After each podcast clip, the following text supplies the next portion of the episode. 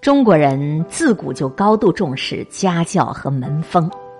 你看，历史上那些名门望族之所以培养出无数伟大人物，无不得益于此。古人早就知道，家教决定孩子的出息，门风决定孩子的教养。做父母的总是希望给孩子最好的东西，须知最好的东西其实就是良好的教养和优秀的品格。因为只有具备了这些，对内才能真正做好人，对外才能真正做好事。尤其是下面这三点，第一点便是知好歹。那过去的人都不能识文断字，却大多通情达理，这就是因为古时候的家教和门风，那都比较严，都是教孩子厚道做人、勤俭持家、守住本分，不能辱没了祖先。这是基本的家风，也是家教的基本。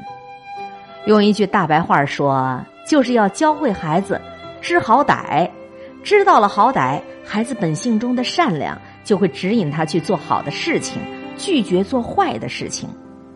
孩子的优良品质就是在这个过程中慢慢培养出来的。将来孩子踏入社会，这些品质也能够起着定盘星、起着指路灯的作用。能让孩子不走弯路、不走邪路，并且得到善良所应有的回报。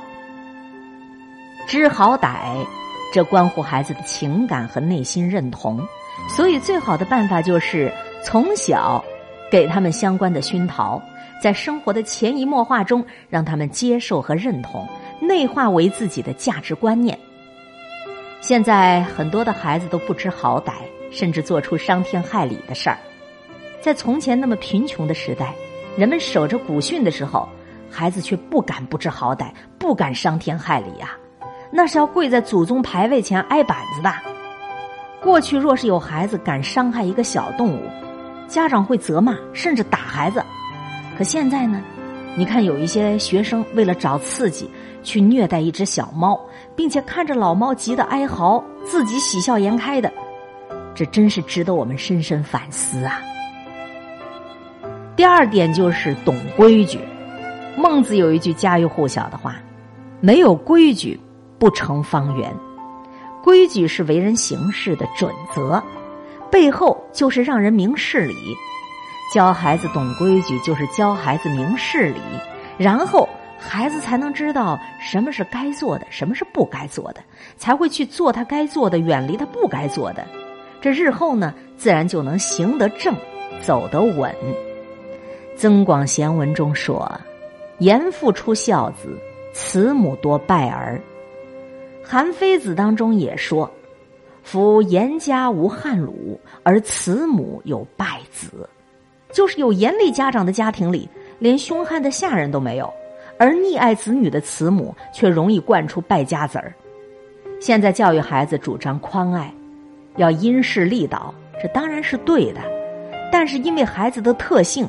理解能力和自律能力都还比较差，所以古代那种很严的家教的方式，虽然应当有所有所取舍，却依旧值得借鉴。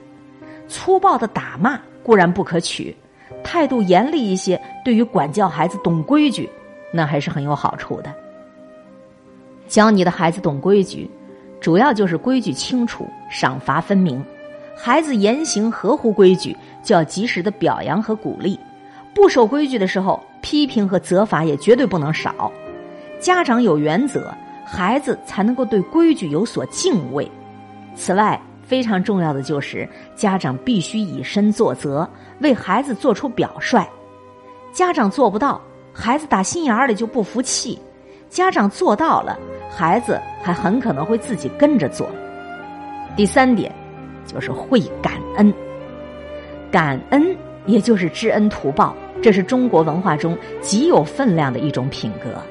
古人对此说了很多，告诉了我们为什么要感恩，以及感恩的重要性。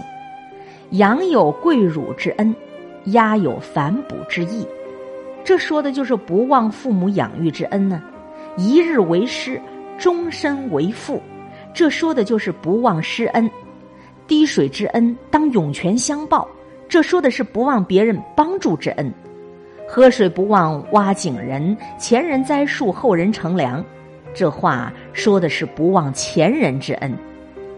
一份感恩之心可以串起这么多珍贵的品质，父母怎能够不为孩子打算呢？在事情上引导孩子，在生活中熏陶孩子，日积月累下去，这就是最好的教育方法了。现如今生活条件都好了。父母对孩子都是捧在手里怕摔了，含在嘴里怕化了。这孩子在家里的地位可谓是位高权重，全家人都以孩子为中心，孩子们从小到大都是处在被爱的位置。久而久之，很多孩子就会认为，从父母亲人那里得到的都是理所当然的，于是就会只知道索取，不知道回报，自然就不会想着去关心和感激他人。家长们对此要特别警醒。《战国策》中说：“父母之爱子，则为之计深远。”如何才算是计深远呢？就是要把做人最根本、最重要的东西尽早的教给他们。而今天我们提到的，知好歹、懂规矩、会感恩，这都是为人处事的大素质，做人的大原则。教会孩子这些，一定能让你的孩子这一辈子的路走得更顺，活得更安稳呐。以上与各位一起分享阅读到的是中华国学文化推送的文章，教会孩子三件事，可保他一生安稳。做父母的哪有不爱孩子的呀？可是真正的爱孩子，就是要为之计深远，为他的将来长远。去谋划，要把做人最根本、最重要的东西尽早的交给他们。为之计深远，就是要让他知好歹、懂规矩、会感恩。